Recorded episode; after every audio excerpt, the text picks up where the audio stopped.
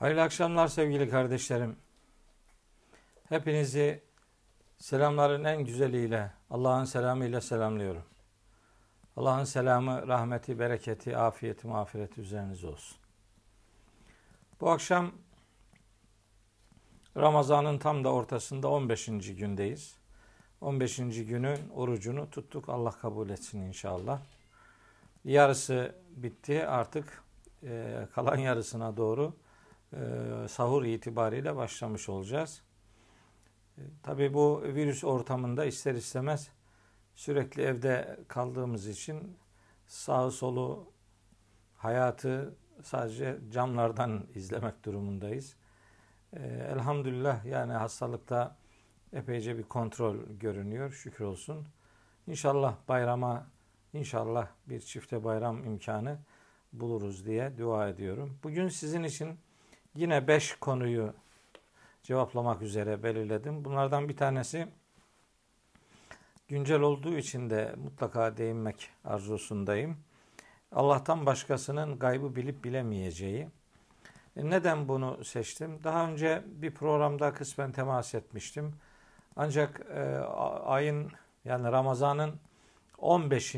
gününe yapılan bir gönderme ile işte 15. günü Cuma'ya rastlayan ve birinci günü de Cuma'ya rastlayan Ramazan'da işte şöyle olacak böyle olacak diye peygamberimize nispet edilen bir takım iftiralar yaşandı biliyorsunuz. Ee, bekledim 15. günü olsun da e, bunun milletin önüne nasıl çıkacaklar yani bu kadar büyük yalana nasıl inanırlar da sonradan da gidip rahat rahat nasıl uyuyabilirler cidden bunu anlamıyorum.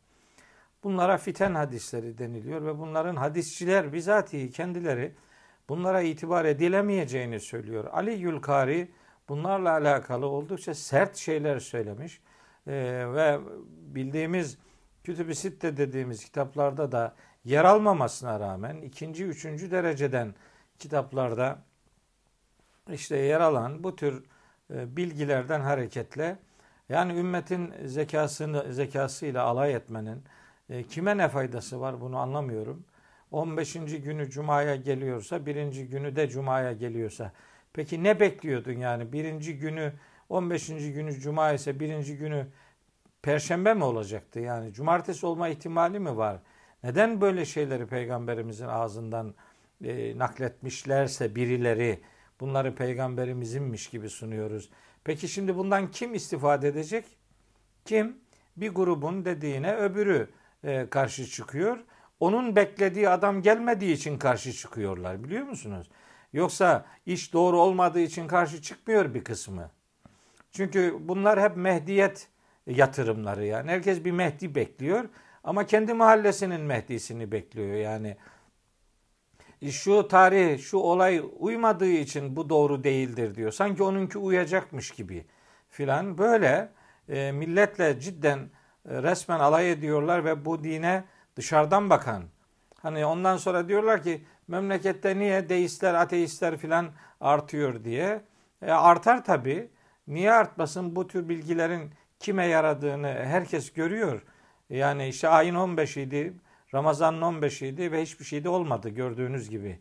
Ne diye Allah'ın adına, Allah'ın gayb dediği gelecekle alakalı Peygamberimiz Aleyhisselam'ın bu noktada herhangi bir şey söylemişliği üzerinden edebiyatlar üretip de Rabbimizin gayb alanı dediği ve kimseyi içerisine e, ortak etmediği bir alana Peygamberimizin böyle ulu orta dalmışlığı gibi bir sunum yaparak bu dinin ölmez prensipleri üzerinden milletin şüphesini daha fazla ayyuka çıkartmanın bir anlamı yok.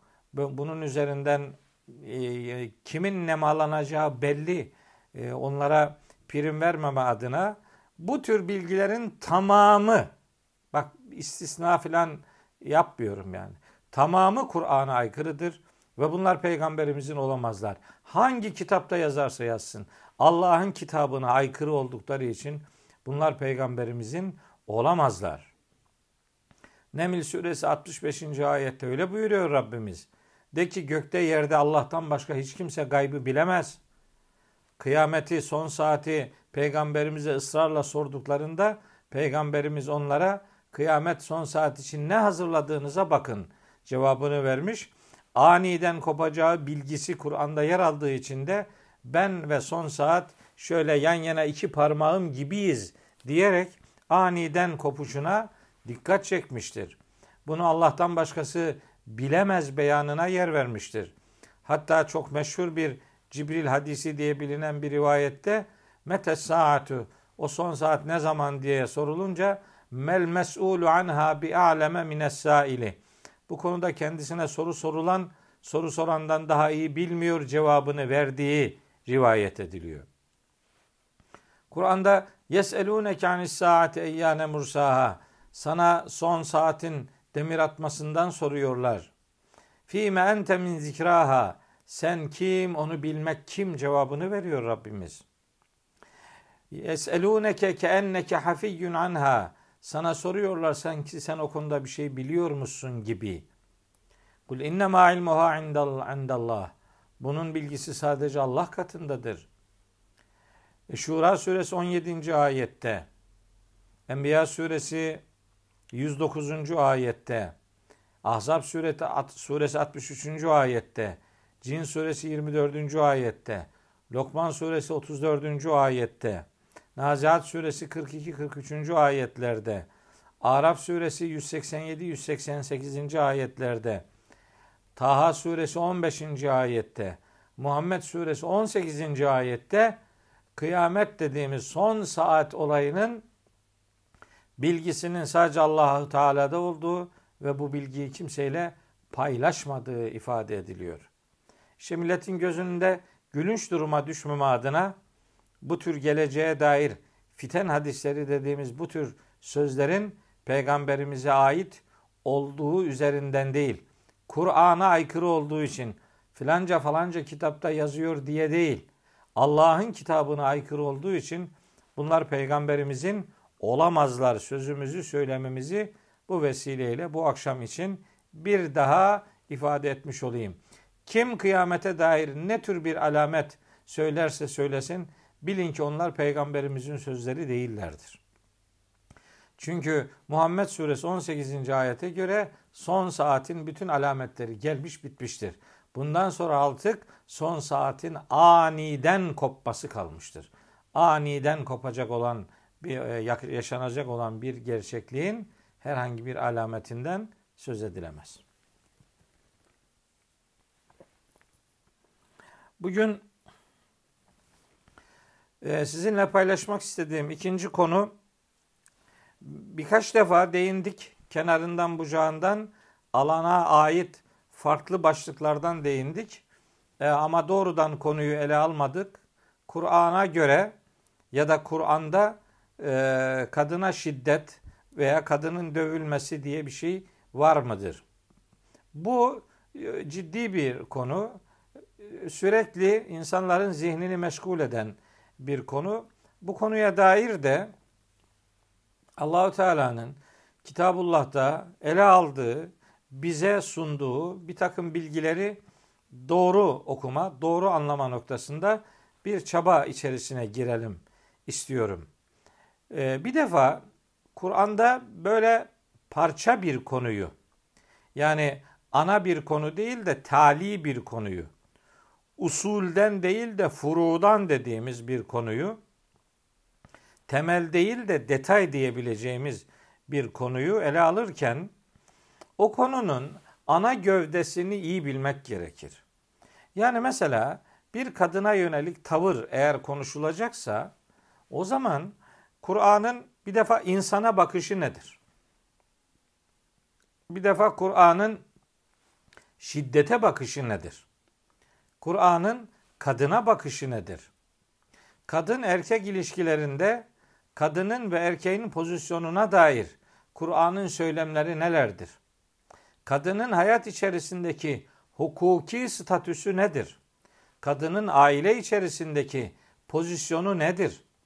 Bu ve benzer konuları hepsini bilmeden hatta aile dediğimiz kurumun aslında birbirine destek olan iki insandan ve diğer insanlardan meydana gelen tek başına ayakta durulamadığı için birbirine yaslanarak, birbirinden destek alınarak ayakta durması sağlanan bir konum manasında aile erkeksiz ve kadınsız düşünülemeyecek bir kavramdır.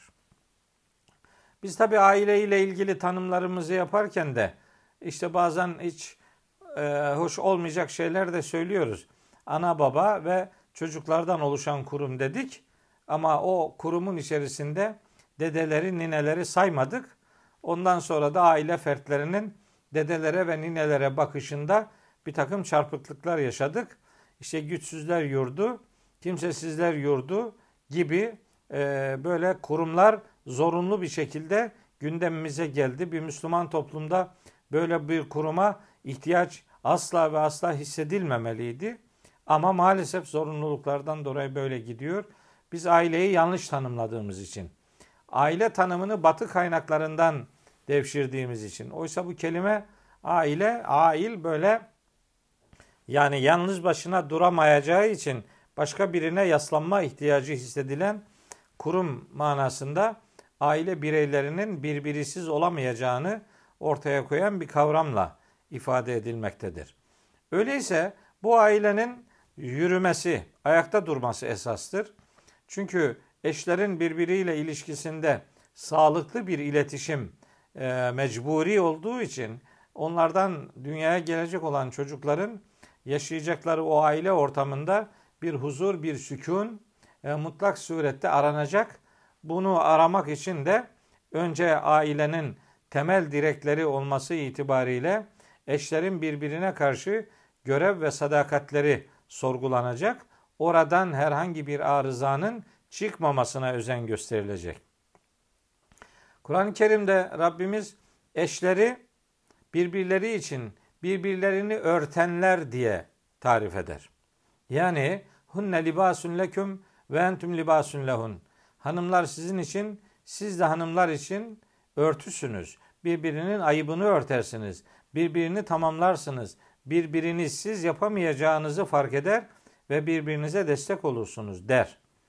Sonra e, Rum suresi 21. ayette Rabbimiz kendi türümüzden birbirimize eşler yarattığını ve yarattığı bu eşlerin arasına sevgi ve merhamet koyduğunu, bu sistemi işletmesi itibariyle de bu sistemin, bu sevgi ve merhamet sisteminin yaratılmasının Rabbimizin kudret ayetlerinden biri olduğunu beyan eder. Öyleyse birbirisiz olamayacak iki insan yan yana gelmiş bir aile meydana getirmişlerse bu ailede bu sevgiyi, bu sadakati e, temel prensip olarak kabul etmemiz gerekiyor. Eşler birbirinin rakibi gibi birbirini görmemelidirler. Eşler birbirinin ortağı gibi de birbirlerini görmemelidirler. Eşler birbirinin tamamlayıcısı ve birbirinin örtüsü olduklarını, birbiri için sevgi, birbiri için merhamet vesilesi olduklarını, birbirinin cenneti olmak durumunda bulunduklarını unutmamalıdırlar. Eşler birbirini cennet arkadaşı olarak da görmelidirler. Eş olmanın ötesinde eşler birbirlerine aynı zamanda din kardeşi oldukları için din kardeşliği temelinden onların hayatında çok önemli bir ağırlığının bir yerinin bulunduğunu unutmamalıdırlar. Peki meseleyi böyle çerçevelendirirken Peygamberimiz Aleyhisselam'ın aile hayatında buna dair herhangi bir şiddet örneğinin yani hiçbir şekilde yer almadığını biliyoruz. Peki aile içerisinde o aile içinde de zaman zaman tartışmalar olmamış mı? Olmuş. O tartışmalı ortamlarda da peygamberimizin ne yaptığını biliyoruz. Bir defasında kendisi bir süre e, tartıştığı hanımından ayrılmış. Bir örneğinde de Hazreti Ayşe ile ilgili Hazreti Ayşe'nin babasının evine bir süre gitmesi olayı yaşanmış. Peki Nisa suresi 34. ayette ne diyor Allahu Teala? Buyuruyor ki: "Vellati tehafune nuşuzehunne." Yani böyle bakışlarını kaldırıp başka bir arayışa girmesinden korktuğunuz eşler. Yani bakışını kaldırmış, yani başka bir arayış var. Evliliği bitirecek öyle bir sıkıntı gözlemlediğiniz zaman Onlara nasihatlerde bulunun. Bu arada yataklarda onlardan ayrı durun ve yine bu arada belli bir süre onlardan ayrılın. Onların ayrı bir evde olmasına yani başka bir mekanda bulunmaları bir önlem olarak ifade ediliyor. Burada geçen vadribuhunne e, kelimesini ısrarla ve inatla onları dövün diye tercüme edenler hani bunun aslında e, yani insan onuruna e, uygun olmayan bir şey olduğunu fark ettikleri için bu defa dövmeyi hafifletme anlamında işte yok bilmem dirseğinden yukarısı hareket etmeyecek, yok bilmem parmağının kalınlığından daha kalın değnek olmayacak, yok ölümcül organlarına vurulmayacak, işte yok e, vurulan yerde iz olmayacak, kırılmayacak filan gibi böyle e, dayağı da dayak olmaktan çıkartan izahlar yapıyorlar. Halbuki burada mesele dayak filan değil. Kur'an-ı Kerim'de bu kelime çok değişik anlamlarda kullanılmış bir kelimedir ve insanın insanı dövmesi anlamında Kur'an'da geçmez bu. Efendim peygamberimizin veda hutbesinde de var. Var.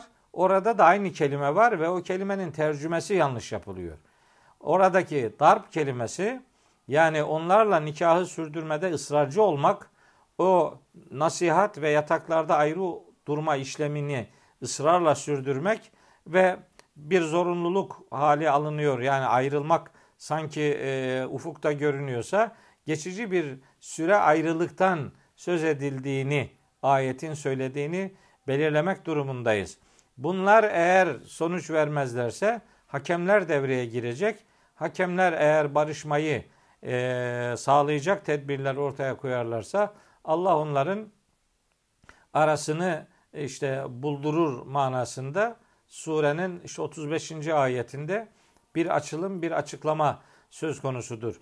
Benzer bir arayış tehlikesi erkeklerde de olabilir.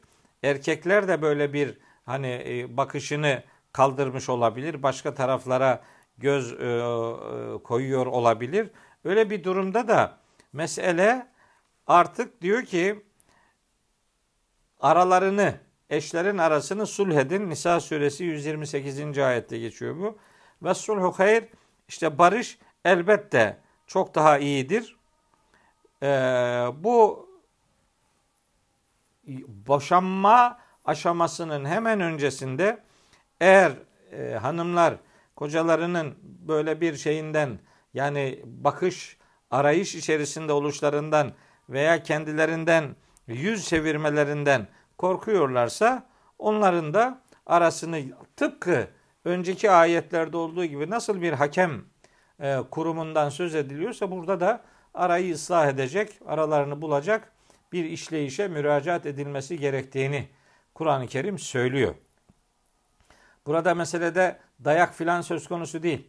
Araplarda dayak var diye bunu dinin bir emri gibi dayatmanın bir alemi yok. Öyle uygulanmış vakti zamanında diyerek bir yorumu kelimenin anlam dünyasında yer alan bir e, manayı kelimenin tek manasıymış gibi sunup da işte İslam'da kadına ikinci sınıf insan muamelesi yapılıyor. Hatta işte dövülecek bir muhatap gibi algılanıyor türünden e, yaklaşımları ayetlerin bütünlüğü içerisinde e, değerlendirdiğimiz zaman bunun yanlış hatalı bir yaklaşım olduğunu görüyoruz. Eğer maksat dövmek olsaydı peygamberimiz kendi ailesi içerisinde yaşadığı bu e, örneklerde de Allah'ın bu ayetindeki dövme hükmünü uygulardı. Oysa böyle bir şey yapmamış. Birinde kendisi ayrılmış evden, öbüründe de eşinin bir süre ayrılmasını istemiş ve öyle uygulamıştır. Bu başka türlü izah edilemez. Edilirse peygamberimizin o noktada Allah'ın ayetini uygulamadığı gibi bir sonuç kaçınılmaz olur. Biz böyle bir sonucu peygamberimizin hayatıyla ve onun risalet göreviyle de örtüştüremeyiz. Bugün sizlere anlatmak istediğim başka bir konu ahirette sevdiklerimizle buluşacak mıyız e, konusu. Bu da tabi yakınlarını kaybeden insanların e, sıklıkla sorduğu, merak ettiği ve Kur'an'dan acaba bir açılım var mıdır diye izini sürdükleri bir mesele. Hemen söyleyeyim. İmanlı ölmüş olmak kaydıyla tarafların her ikisi de imanlı ölmüşlerse Yüce Allah cennette imanlı ölmüş insanların ailece birlikte olacaklarının müjdesini veriyor. Bu müjde biri Rahat suresinin 23. ayetinde bir diğeri Tur suresinin 21. ayetinde üçüncüsü de İnşikak suresinin İnşikak suresinin hemen 9. ayetinde Yüce Allah imanlı ölen amel defteri kendisine sağ tarafından verilen insanların aileleriyle birlikte, sevdikleriyle birlikte olacaklarını ve cennette istedikleri türden bir beraberliği, bir e, yakınlığı kendi aile fertleri, annesiyle, babasıyla, kardeşiyle, çocuğuyla, eşiyle vesaire aile burada kime aile diyorsa imanlı ölmüş olmak kaydıyla Rabbimiz orada bizi e, sevdiklerimizle, yakınlarımızla buluşturacağını bu sözünü ettiğim üç ayet-i kerimede müjdeliyor. Kısaca bunu kardeşlerime hatırlatayım istedim. Ee, biraz e, teknik bir konu olsun diye de bu ayete, bu konuya temas etmek istiyorum. Abdeste mes, mes etmek, mes etmek yani nedir? Şimdi abdest ayeti Kur'an-ı Kerim'de Maide suresinde 6. ayettedir. O ayette Rabbimiz abdestle alakalı e, dört tane prensip üzerinde durur. E, bu prensiplerin e, iki tanesi Fagsilu vucuheküm ve eydiyeküm ilel merafiki. Yüzlerinizi ve dirseklere kadar kollarınızı gasledin. Yani yıkayın. Bu e, yüz şimdi yüz deyince işte acaba kulak e, boşluğu da var mı? Kulak e, yumuşağının altı da var mı? Ne bileyim göz pınarları var mı? İşte ağız burun var mı? Gibi böyle detaylar devreye giriyor. Onların da peygamberimizin uygulamasında ağzına burnuna su verdiğine dair uygulamaları var. İşte bir kısmı onları da abdestin ikinci unsurları olarak kabul eder. Nihayetinde dışarıdan bakıldığında yüz bölgesinin unsurları olarak kabul edilirlerse yüzü yıkama buyruğunun onları da içerdiğini ya da onları da abdest alırken ıslatmak, e, suyla buluşturmak e, noktasında bir hassasiyet insanlar ortaya koyabilirler. Ancak bilmelidirler ki abdestte farz olan yüzü yıkamaktır ve dirseklere kadar e, kolları yıkamaktır. Sonra vemsahu diye bir emir var. Mesedin bir ruusiküm başlarınızı re's ruus başın bu üst tarafı yani en tepesi. Burası yani. Şu yanların arkanın başka ismi var. Buranın adı re's, ruus. Başlarınızı mesedin. Ve bir de bir ruusiküm ve ercüleküm ilel ka'beyni bu uyluk kemiklerine kadar da ayaklarınızı mesedin. Şimdi beercüleküm diye okuyunca bunu yıkayın buyruğuyla ilişkilendiriyorlar. Halbuki bu öyle bir şey olunca Kur'an metninin o güzelim edebiyat nezahatine aykırı olur. İki tane yıkama, iki tane mesih e, emri var. Efendim ayağı meshetme ile alakalıysa o zaman niye uyluk kemiklerine kadar diyor. E, diyor tabi ondan sonra çıkartırsın onu dizlere kadar yani. E, maksadın orası olduğunu ve ayak üstü o tarak kemiklerinin bulunduğu yerin kastedildiği anlaşılır. Burada önemli olan aslında başka bir şey var. En önemlisi başka bir şey. Vemsahu bi ruusikum ve ercüleküm. Bunu ve ercüliküm okuyanlar da var. Ercüliküm okuyunca zaten başlarınızı ve ayaklarınızı mesedin manası devreye girer. Ve ercüleküm diye okunsa da yine mesetmek manasına gelir. Çünkü gramerde bir ruusikum ifadesi vemsahu ifadesinin işte, e, işte nesnesidir. neyi mesedin? Başlarınızı mesedin. Yani bir de işte uyluk kemiklerine kadar ayaklarınızı mesedin diye o vemsahu ifadesinin tümleci durumunda veya nesnesi durumunda Arapçada onun üstün okunması, ercüleküm diye okunması da gramer kuralı gereğidir. Onu üstün okuyup yıkamaya götürmek doğru bir okuma biçimi ya da doğru bir yorum biçimi değildir. Asıl burada önemli olan ve unutulmaması gereken noktalardan biri ayakların, çıplak ayakların mesedilmesidir. Çıplak adam diyor ki ayağımı çıplaksa zaten yıkarım. Yıka. Yani ne demek yani? Ayağım zaten çıplaksa zaten yıkarım. Tabii ki yıka, yıkamak mesih içerir. E, dolayısıyla ama suyun kıt olduğu zamanlar, ortamın soğuk olduğu zamanlar olabilir. Suyu kullanma imkanının çok rahat olmadığı imkanlar olabilir. O zaman farz olan hükmün Mesih olduğunu unutmamak lazımdır. Ayağın, çıplak ayağın suyla buluşması gerektiği üzerinden bu söylemlerini söylemlerimi e, gerçekleştiriyorum. Yani e, şunu söyleyenlere katılmıyorum. Yani çorabın üzerine mes olur diyenlere katılmıyorum. Mestin üzerine mes olur diyenlere de katılmıyorum. Eğer öyle olursa o zaman çizmenin üzerine de mes olur. E ne bileyim başka bir şeyin üzerine, potinlerin üzerine de mes olur filan. İşi oraya çıkarmanın bir alemi yok. Ee, anladığım şudur ki abdest olayında Rabbimiz vücudun bu uç organlarının suyla buluşmasını istiyor. Ee, kısmen orta organlar diyebileceğimiz yüz ve kolların yıkanmasını uç en uç organ olarak başın üstünü ve ayakların da suyla buluşturulması manasında mesedilmesini e, buyruk olarak içerdiği düşüncesindeyim. Bu iki organın Mesih'le ilişkili olduğunun başka bir delili de suyun bulunmadığı veya suyun kullanılamadığı ortamlardaki teyemmümle alakalı buyruk da aynı ayette geçer. Yani Maide 6. ayette.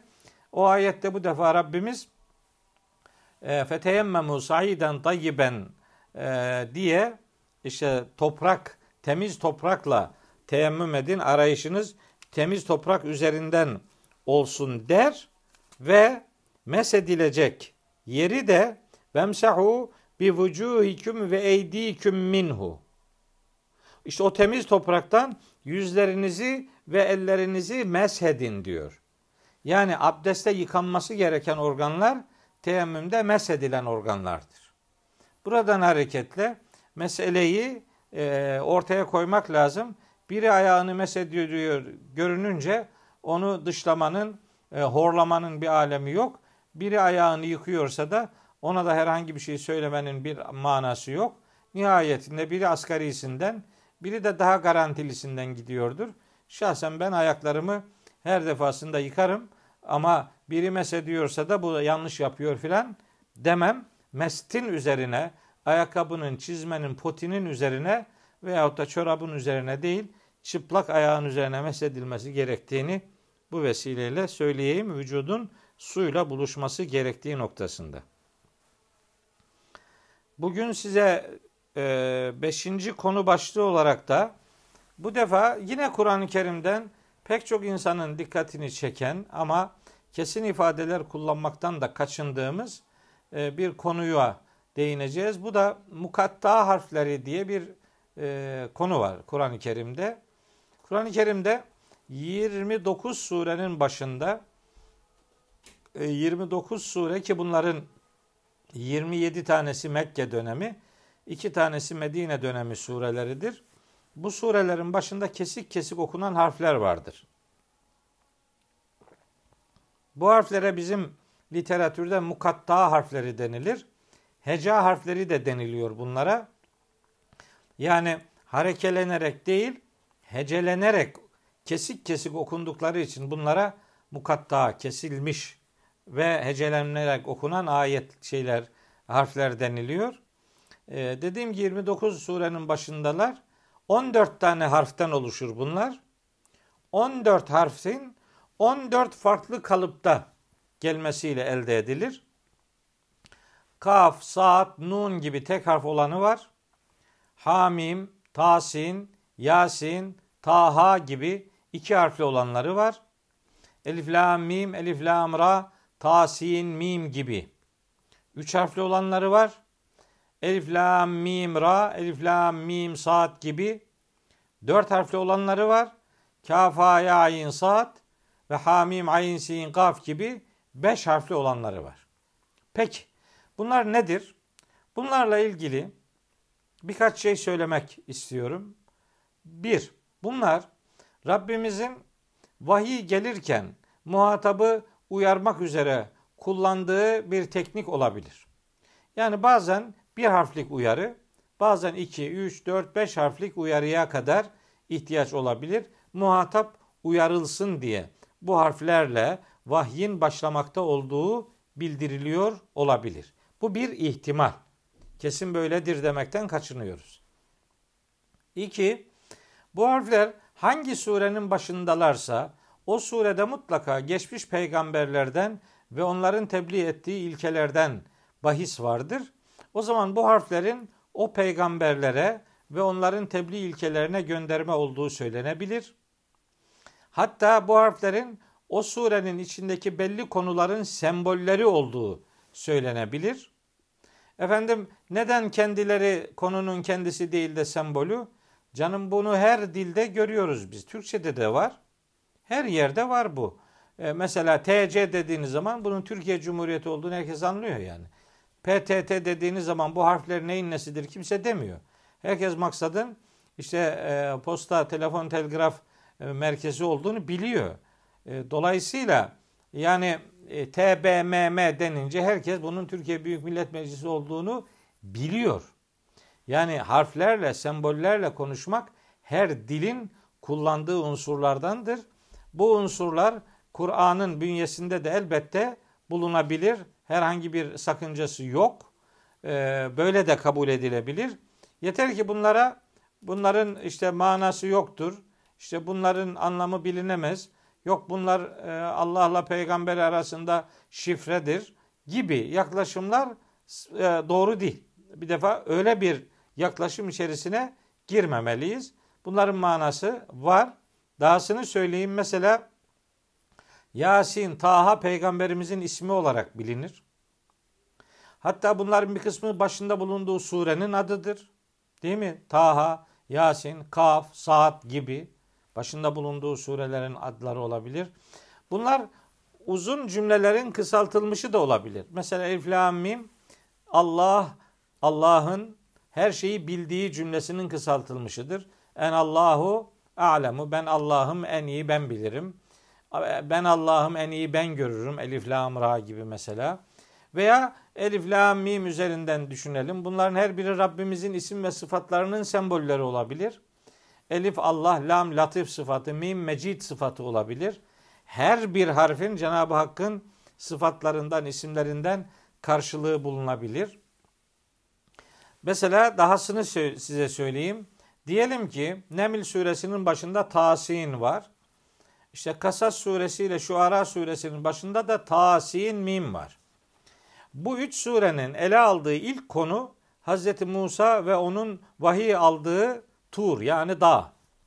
O zaman Tasin'in Tur-i Sina manasına gelmiş olma ihtimali çok yüksektir. Tasin mimin mimle beraber Musa'nın vahiy aldığı Sina dağı manasına gelme ihtimali oldukça yüksektir. Biraz daha ileri düzeyde başka bir şey söyleyeyim. Şimdi mesela elektronik imkanlar elimizde telefonlarla, bilgisayarlarla ekranda, monitörde bazı e, simgeler var. Onları tıklıyorsunuz önünüze bir dosya açılıyor. Dosyanın içinde bir yere bir daha tıklıyorsunuz başka bir dosya daha açılıyor. Bu e, semboller dosya e, sembolleri olarak monitörde durur. Bu harflerin de içerdiği konuların dosya numarası gibi, dosya sembolleri gibi kabul edilmesinin önünde herhangi bir engel yoktur. Bu harflere Rabbimizin yemin etmiş olma ihtimali de oldukça yüksektir. Bu harfleri kullanarak Cenab-ı Hakk'ın inkarcılara meydan okumakta olduğu, yani sizin kullandığınız harflerden oluşan bir kitaptır bu. Hadi siz onun bir benzerini getirin bakalım anlamında bir meydan okumanın da söz konusu olduğu ifade edilebilir. Bu harflere yemin edilerek harfe, kelimeye, cümleye, ayete, sureye, Kur'an'a ve nihayet Rabbimizin ilim sıfatına, Dolayısıyla ilim öğrenmenin gereğine, önemine dikkat çekerek harfe yemin olsun demek o harfler sayesinde bilgiye ulaşılacak anlamında bir yol, bir rota çiziliyor demektir. Yani e, biz bu harflerin aslında insanın şahidi olacağını da e, kabul eder.